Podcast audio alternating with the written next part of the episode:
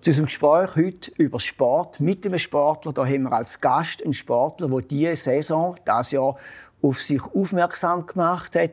Er hat seine beste Saison machen. Es ist ein Velofahrer. Herzlich willkommen, Stefan Bisecker, hier bei uns. Danke. Als erstes ist mir gerade aufgefallen, Ihre Hand. Weißt du, was mit Ihrer Hand passiert oder mit Ihrem Armgelenk? Oder weißt du das? Ja, ich habe leider ein Kahnbein gebrochen. Das ist jetzt auch schon eine Weile her achteinhalb Wochen oder so ungefähr, nein, sogar noch ein bisschen mehr. Ähm, ja, wir mussten halt müssen operieren und jetzt äh, hoffentlich kommt nächste Woche endlich mal der Gips weg oder die Schiene jetzt in dem Fall. Ja. Und wie ist es denn zum Unfall gekommen? Ja, ist äh, vom Auto, eine Kollision mit dem Auto ist äh, ziemlich blöd gegangen. An einem Veloweg entlang. Aber, ja. Also im Rennen oder im Training? Nein, im Training ist das passiert. Ist denn Velofahrer grundsätzlich ein eine gefährliche Sportart?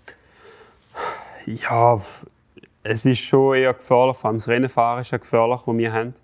Der Velorennen ist schon der Druck einfach auf allen recht groß, dass man dort einfach alles pusht bis das, bis das Limit. Und dann bremst man vielleicht einmal nicht, wenn man hätte bremsen Und äh, ja, auf der Straße ist halt einfach ein Velofahrer macht es mehr als am Autofahrer.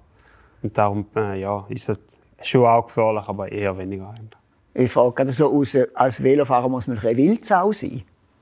Ja, jetzt jetzt einfach für den normalen Velofahrer, der da rumfährt, das sollte kein Wildsau sein, das sollte sich die Straßenregeln halten und äh, sich halt auch benehmen auf der Straße, wie, wie jeder andere auch. Aber im Velorennen, ja, da zählt dann manchmal ein bisschen mehr mit der abgesperrten Straße und jeder, der halt will, das Limit gehen oder muss das Limit gehen, um dranbleiben und äh, noch ein bisschen Kraft sparen, dann, dann muss man definitiv ein Wildsau sein. Ich denke es vor allem, wenn ich sehe, wenn es abwärts geht, 80, 90, bis 100 Stundenkilometer blochen oder da irgendwo ein Tal herab, muss man einfach das Hirn ausstellen und sagen, jetzt geht es da oben runter. Ja, ich weiß nicht mehr. Natürlich, wir, wir sind so viel auf dem Velo, wir sind Profis, wir haben das so gut gelernt, wir haben das so gut im Griff wie andere. Sind auch nicht das Auto oder noch besser. Von dem her, wir wissen genau, was, was passiert und die Chancen sind auch abgesperrt für uns. Sie sollten eigentlich auch kontrolliert sein, dass kein Kies oder irgendwas auf der Straße, das leider nicht ganz immer klappt.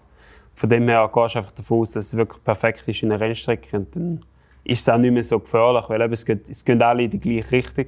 Von dem her ist es, auch, ist es eigentlich okay. Das ist das eine, das Abwärtsfahren, dann sieht man, die Masse stürzt.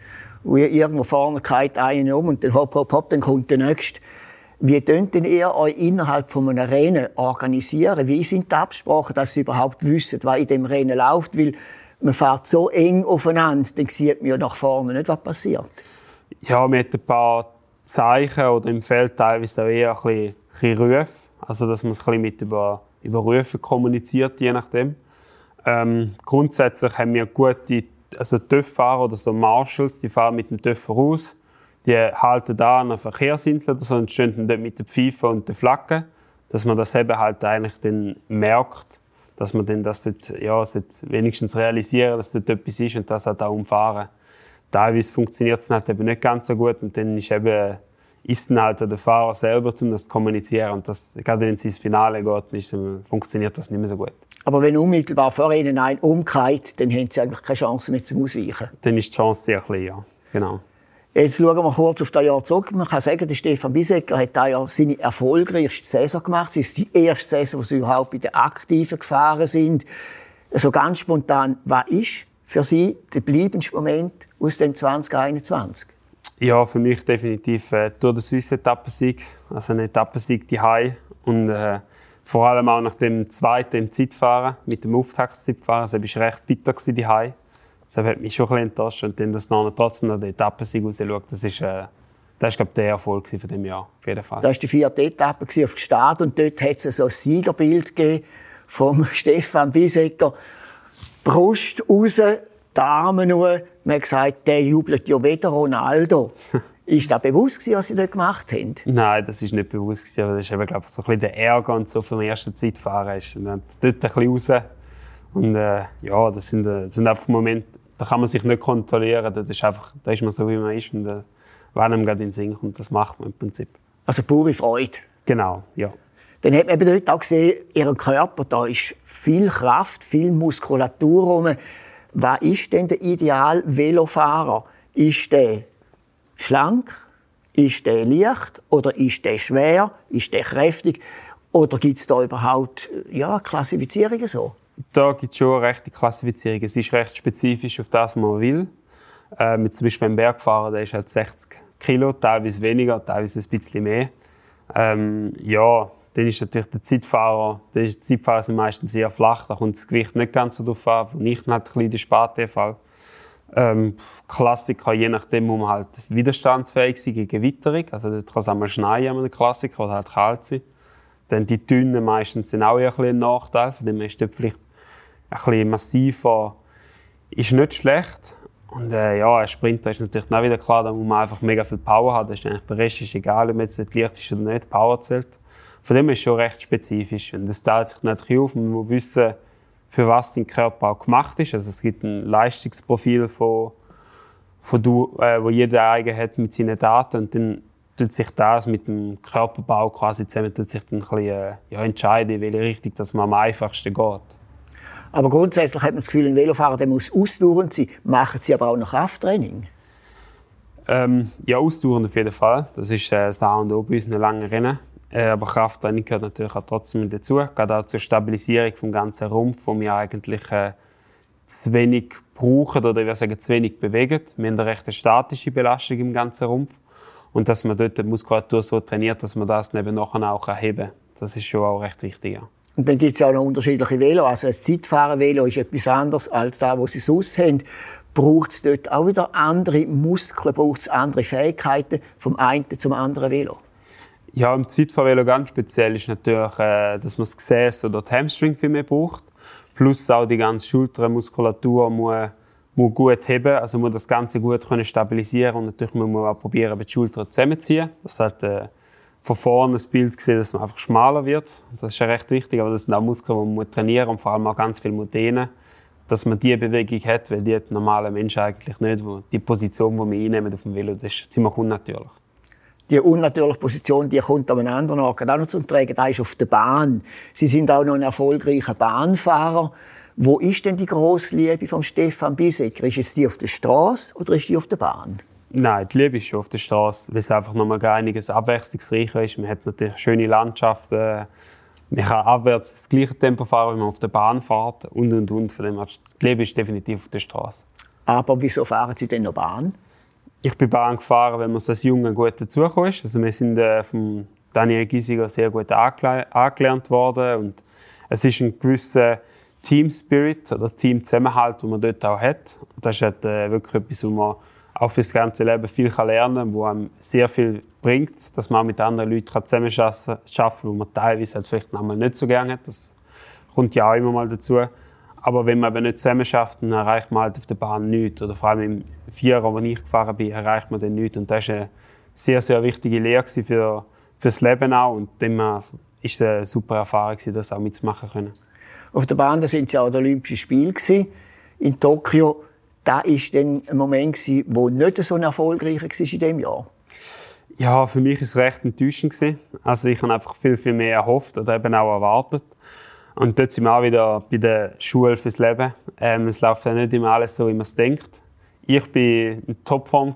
Ich habe wirklich äh, sehr, sehr gute Beine gehabt bei all diesen Läufen. Aber wenn eben leider die anderen nicht ganz, nicht ganz dort sind, wo man gehofft hat, dass sie sind, oder wo sie auch haben wollen sein, dann äh, ja, ist es einfach schwer, weil eben es ist, man muss viert so schnell fahren, wie es geht. Und wenn nur einer wirklich Topform hat, dann äh, kommt man eben leider nicht so weit. Und von dem her, ja, ist, äh, Sie sind von der Straße auf die Bahn. Ist vielleicht ein Nachteil von den anderen? Die haben sich wirklich speziell auf die Bahn vorbereitet. Ich würde das nicht so sagen, weil auf der Bahn ist es auch recht spezifisch, welche Position im Vierer dass man dann einnimmt. Zum Beispiel der Starter, der braucht äh, so eine Kraft, das äh, hätte ich nicht können machen. Das war für mich gar nicht möglich gewesen, von dem her, der hätte anders müssen trainieren. Aber für meine Position ist äh, die Vorbereitung auf der Straße sicher am besten gewesen. Einfach, dass man den grossen Motor hat und dann wirklich hinaus kann nochmal eins, zwei zulegen. So ein kritischer Einschub von meiner Seite könnte ich jetzt sagen, vielleicht haben wir auch nicht die optimale ja, Zusammensetzung von dieser Mannschaft. Im Thurgau ein anderer, der Claudio Imhof, ist nicht dabei gewesen. Klar, im Nachhinein kann ich immer so über so Sachen reden, aber haben Sie das Gefühl, der hätte uns dort schon noch etwas bringen können? Weil jüngst hat er wieder hervorragende Resultate gemacht. Ja, ich, ich bezweifle es, dass er, dass er dann wirklich noch etwas bringen kann. Es ist halt so, wie es ist jetzt. Wir, wir, können nicht, wir wissen nicht, wie es nachher wäre. Ähm, grundsätzlich, wir haben unsere Selektions- quasi Probewettkämpfe gehabt. Ähm, ja, wenn man dort nicht performt, dann wird man nicht selektioniert. Von dem her ist es halt so. Und nachher, ja, was anderes an hätte, hätte Fahrerkette. Das weiß keiner, was da wirklich geworden wäre. Und von dem her ist es jetzt, ja, es ist so, wie es ist. Die nächsten Olympischen Spiele sind in Paris. Ist der Stefan Bisecker dort wieder auf der Bahn dabei? Nein, definitiv nicht. Mit der Bahn habe ich jetzt äh, abgehakt. Das ist jetzt ein, ein schöner Schluss gehabt. Oder einfach ein Schluss gehabt, definitiv in Tokio. Und jetzt äh, konzentriere ich mich nur auf die Chance. Auf der Straße haben Sie da ja auch ein besonderes Erlebnis gehabt. Ich glaube, bei Paris-Nizza war es. Dort haben Sie auch das Zeitfahren gewonnen. Und bei Paris-Nizza ist es so, der Leader hat dort ein gelbes Liebli, Mayo schon, wie an der Tour de France. Und das Liebli, da haben sie können nachher, weißt du, für ein Gefühl gewesen, so fast schon ein Tour de France-Leader zu sein? Ja, es war ein sehr, sehr schönes Gefühl. Dort, äh, das war der erste Saisonsieg, der erste große Profisieg. Also es hat alles recht angekurbelt mit den ganzen Medien rundherum, die sich interessiert haben und alles auch vor Ort. Trotz Corona, für mich ist äh, recht viel geworden. Und äh, ja, am nächsten Tag leider haben wir recht eine harte Etappe gehabt, was äh, recht höher aufgegangen ist. Von dem her ist, äh, es natürlich auch noch kritisch angeschaut, weil eben gewusst hast, das wird, das wird ganz, ganz schwer, das zu verteidigen. Aber äh, ja, ich habe jede, definitiv jede Sekunde genossen. Es haben die viel mehr Leute auch kennt im Fahrerfeld. Die sind dann gekommen, auch grosse Namen, wo du denkst, ja, das ist, die werden jetzt nie im Leben so erkennen, aber sind dann trotzdem gekommen und gesagt, hey, mega stark sind und so. Und äh, das war natürlich ein mega schönes Erlebnis. Gewesen. Auch es hat leider nicht können verteidigen weil der Roglic hat gewonnen und hat, äh, ja, hat alle auseinandergefahren. Von dem her ich natürlich keine Chance mehr gehabt. Aber ja, es war ein mega super Erlebnis. Aber grundsätzlich, nach dem Jahr kennt man den Stefan Bisecker jetzt in der Fahrerfeld, auch die ja, die Fahrer, wo man eigentlich immer von redet, die, die berühmten und so, die wissen jetzt auch, wer der Stefan Bisecker ist. Ich glaube schon, ja. Ähm, ja, wir haben teilweise ein paar äh, Konversationen halt natürlich auch mit denen. Wir reden auf dem Velo. Ähm, ja, ist auch ganz normal. Eben, der Tour äh, 21 Etappen und teilweise geht es am Anfang langsam los. Und kann man da schon noch gut mit den anderen reden, weil es ist, äh, ja, teilweise ist es ein bisschen langweilig am Start. Von dem her, ja, also sicher ein paar, ja, ein paar äh, neue Leute kennengelernt oder halt kennengelernt, einfach äh, auf dem Velo geredet. Smalltalk auf dem Velo. Ja, genau. Und was redet man denn da so miteinander? Also, etwa die, wenn 100, 200 Kilometer fahren, die ersten, ja, sagen 100 Kilometer noch, da ist einfach, man fährt einmal. Und was redet man denn da miteinander, damit es einem nicht langweilig wird? Ja, es ist natürlich mit den Fahrern, die man nicht gut kennt, ist natürlich Smalltalk, so ein bisschen, wie geht's, oder wie hast du einen Vertrag fürs nächste Jahr, oder wie, das Rennen gestern war schon recht hart gewesen, und so Sachen, oder morgen wird schwer, oder ja, das sind ganz so einfache Sachen halt wirklich. Und äh, dann gibt es halt Leute, die man besser kennt, jetzt auch mit dem Krünger so, und dann kannst du halt schon ein tiefer über Sachen auch diskutieren, die du halt sonst im Training auch machen, weil eben, es läuft eigentlich nicht. Du fährst einfach, oder rollst mal ein mit, wirst eigentlich einfach nur müde. Dann, ja. Müde werden. Mit dem Stefan Krüng haben Sie sonst auch noch ein bisschen Beziehung? Trainieren die miteinander? Sind beides Thurgauer? Ja, also äh, wir wohnen auch gar nicht weit voneinander, drei Kilometer. Grundsätzlich ab und zu gehen wir schon gut trainieren für mich jetzt halt mit der Hand ist momentan äh, ein bisschen schade. Ich bin viel auf der Rolle daheim, also im Indoor-Trainer. Ja, das äh, macht keiner freiwillig mit mir. Und äh, ja, wenn wir draußen sind, können wir sicher mal eins, zwei zusammen fahren. Ja. Was ist der Unterschied körperlich, athletisch, leistungsmäßig zwischen euch beiden? Er ist noch älter als Sie. Von ihm können Sie vielleicht profitieren. Aber was sind so die Unterschiede von euch zwei? Ähm, ja, ich weiß nicht, die Unterschiede sind nicht ganz so groß. Also er ist grundsätzlich einfach mal größer, 2 cm größer. Das ist, äh, das ist schon ein, ein Nachteil im Zeitfahren.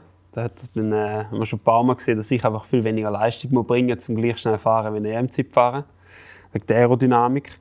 Ähm, sonst bin ich wahrscheinlich grundsätzlich noch ein explosiv, also noch ein mehr äh, Maximalpower. Aber der Rest, ja, ich hoffe, dass ich äh, den Motor auch in ein paar Jahren der gleiche habe wie er. Das wäre eigentlich sein Ziel. Und dann ja, ich habe das Gefühl, wir sind sonst körperlich nicht so weit auseinander. Das heisst auch, der Stefan Bisecker hat noch eine grosse Karriere vor sich. Wo geht denn die an? Haben Sie da solche Vorstellungen, Idealvorstellungen, was möchte ich mal mit dem Velofahren noch erreichen? Sie sind jetzt 23, also da sind locker noch 10, 15 Jahre drin. ja, jetzt im modernen Radsport vielleicht noch zehn. Es wandelt sich eben recht. Ähm, wird da, wenn immer die Jüngeren kommen, und es wird immer ein bisschen aggressiver gefahren und nochmal ein Gang hat härter und äh, ja, zehn Jahre. Ähm, wunderschön wäre natürlich mal ein Weltmeistertitel im Zeitfahren oder so. Das wäre sicher ein großes Ziel. Der Fokus wird auch auf den Zeitfahren bleiben und äh, auf den Klassiker. Wird wirklich auch die Klassiker mal ein bisschen äh, ankommen das Jahr bin ich ja immer bei der großen Spitzengruppe. Jetzt, äh, nächstes Jahr vielleicht mal schauen, dass man halt mal nicht Spitzengruppe ist, sondern wirklich mal Kräfte spart.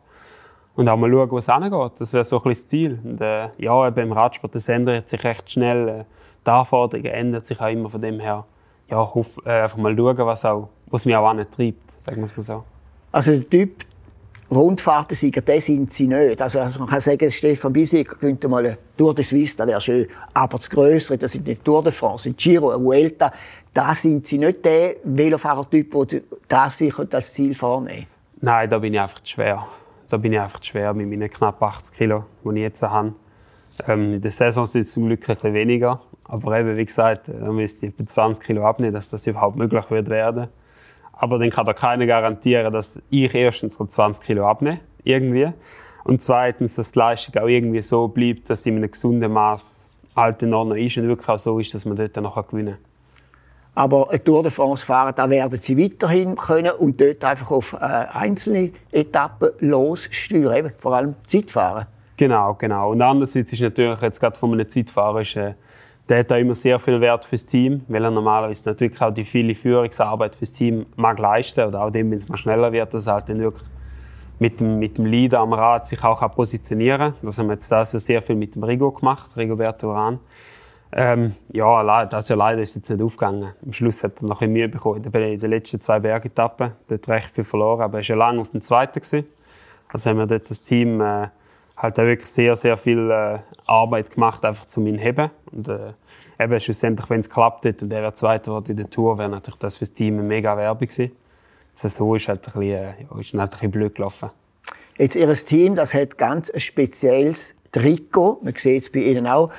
Ihr fallt auf, genau. indem ihr so pink Trikot habt. Also im Giro d'Italia, dort ist es Maglia Rosa aber dort dürft ihr gar nicht mit dem Liebling fahren. Woher kommt denn die Farbe von Ihrem Team, dass die so auffällt? Ja, ich glaube, die Farbe kommt ursprünglich von Education First, von unserem Hauptsponsor.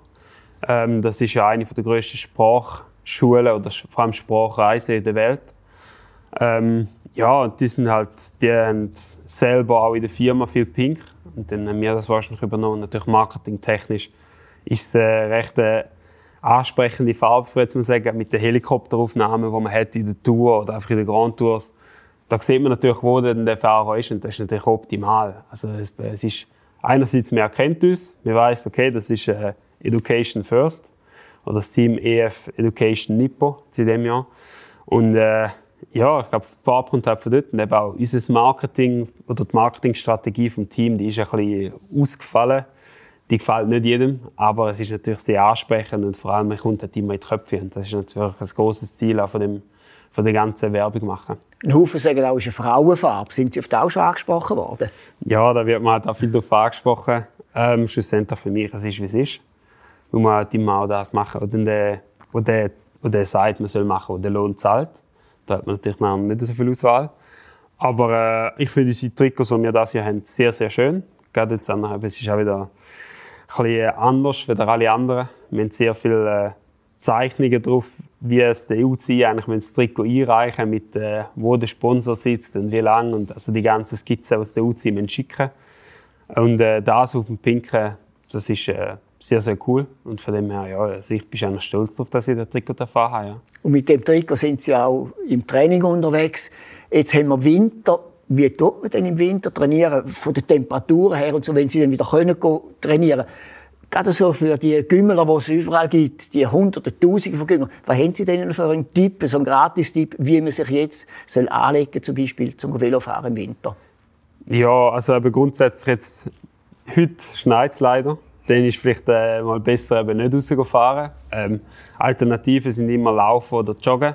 Ähm, jetzt auch ich eigentlich noch vor, heute jetzt noch Heizlaufen von da, das wäre mein Ziel. Sonst äh, Rollenfahren ist auch immer eine gute Alternative, wenn es jetzt wirklich schlecht Wetter ist, wenn es schneit und alles. Oder sonst äh, das Anlegen ist einfach wirklich genug warm anlegen, lieber zu warm. Dann anstatt Schweizer tut man halt einfach ein den, den Reissverschluss aufmachen im Trick oder so etwas. Ja, und wirklich einfach zu warm wieder zu halten. Früher ist nicht gut. Dann wird man nur noch krank. Da wird man nur krank, Stefan Wiesecker. Wir hoffen, dass Sie in nächster Zeit nicht krank werden. Wir hoffen, dass Sie keine Stürze mehr haben und wünschen Ihnen vor allem für die nächste Saison, für das nächste Jahr viel Erfolg, dass da 2021, was Sie jetzt haben, dass Sie da können weiterführen können. In dem Sinne ganz herzlichen Dank, dass Sie da bei uns sind, erzählt haben aus dem Leben vom Velofahrer Stefan Bisecker. Alles Gute und ich hoffe, wir sehen auch nächstes Jahr wieder schöne Bilder von Ihnen, ob es jetzt in einem gelben oder einem pinkrigen Liebling ist, aber ein strahlender Stefan Bisecker. In dem Sinne, herzlichen Dank für den Besuch und Danke. bis irgendwann. Danke.